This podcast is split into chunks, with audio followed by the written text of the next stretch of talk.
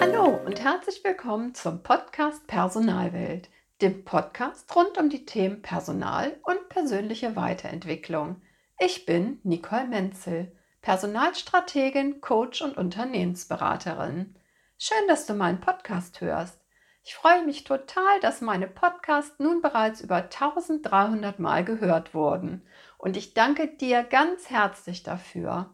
Mein Ziel ist es, dich mit meinen Themen anzuregen sowie zu inspirieren. Ich möchte die Personalwelt bewegen, mutiger zu sein und zu mehr Offenheit und Toleranz verhelfen, damit du und dein Unternehmen in neuem Glanz erstrahlst. Das Thema meiner heutigen Folge ist kulturelle Unterschiede und interkulturelle Kompetenz. Ich wünsche dir viel Freude und Anregung damit. Und jetzt geht's los.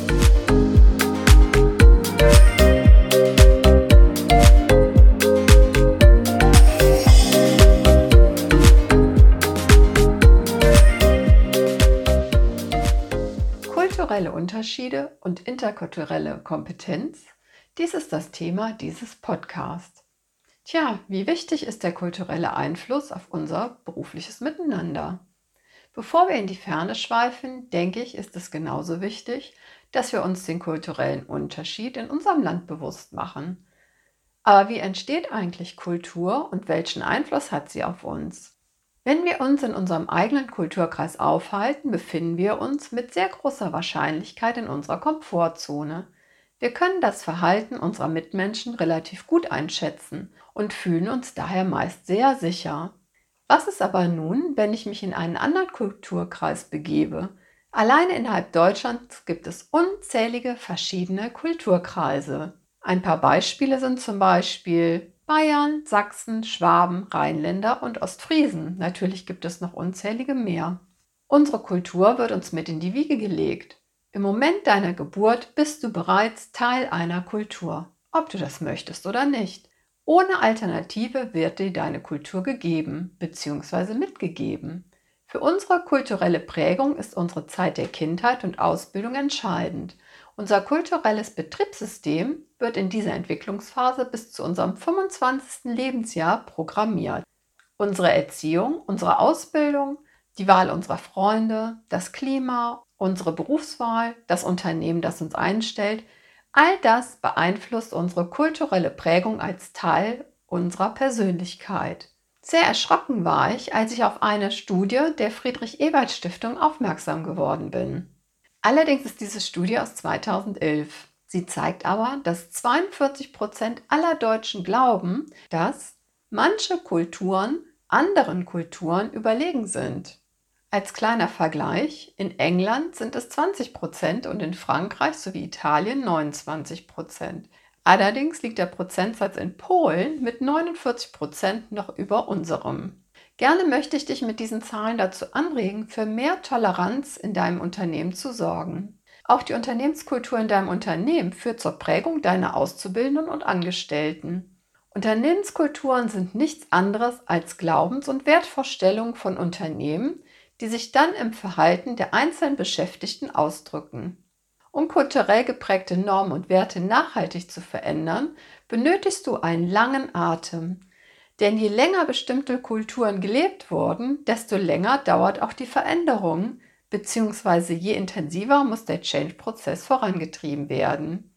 Denn es ist sehr schwierig, alte, stark verwurzelte Bäume umzupflanzen. Nur wenn du die Kultur des anderen wirklich verstehst, kannst du die nötige Akzeptanz sowie Respekt vor dem anderen Menschen, aber auch vor dir selbst entwickeln. Viele von uns lieben es zu reisen und damit andere Länder kennenzulernen. Meistens ziehen uns besonders die klimatischen Bedingungen wie Sonne, Strand und Meer an. Mal ganz abgesehen von der derzeitigen Ausnahmesituation, die hoffentlich bald vorbei ist. Viele sind dabei rund um die Welt gereist.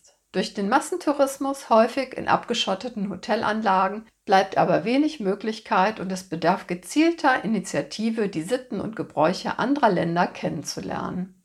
Und auch als Individualtourist ist der Erfahrungshorizont zumeist auf die sichtbaren Elemente beschränkt. Häufig lernen wir aber über Wesen und Inhalt der Kultur wenig oder gar nicht. Gerade bei geschäftlichen Kontakten kann dies aber sehr nützlich sein. Besonders die nicht sichtbaren, versteckten Wesenszüge führen zu den Wurzeln für uns fremder Kulturen. Um die Verhaltensweisen anderer Kulturen verstehen zu können und um Respekt sowie Vertrauen aufbauen zu können, ist es unabdingbar, sich mit dem Wertesystem und den Normen von anderen Kulturen zu befassen. Damit meine ich nicht nur Kulturen aus anderen Ländern, sondern auch die Unterschiedlichkeit in unserem Land. Was macht den Menschen so einzigartig, mit dem ich mich beispielsweise gerade im Gespräch befinde? Wie setzt sich seine Kombination aus Charakter und Talenten zusammen? Wir alle haben unverwechselbare Charaktere und besondere Talente. Wenn du diese kennst, kannst du diese gezielt nutzen, dass jeder seine Individualität leben kann und ein harmonisches Team entsteht. Wichtig ist auch, wie wir uns anpassen und auf andere zugehen in welcher Art und Weise wir uns auf sie einlassen. Ein wesentlicher Bestandteil unserer persönlichen Identität ist, welchen Stellenwert Gemeinschaften für uns haben und wie wir damit umgehen. Wie wir denken und was wir tun, sind zentrale Maßstäbe unserer Persönlichkeitsbildung.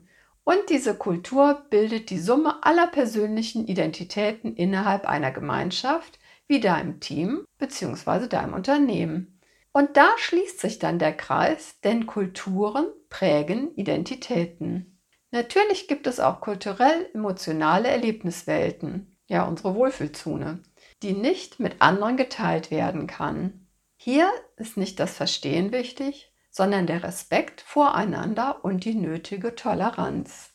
Ich denke, dass das Thema Kultur besonders im Gesundheitswesen eine stetig zunehmend wichtige Rolle spielt nicht nur bezüglich der Patienten und Patientinnen, sondern es werden auch die Teams immer gemischter werden, was ein sehr großes Potenzial bietet.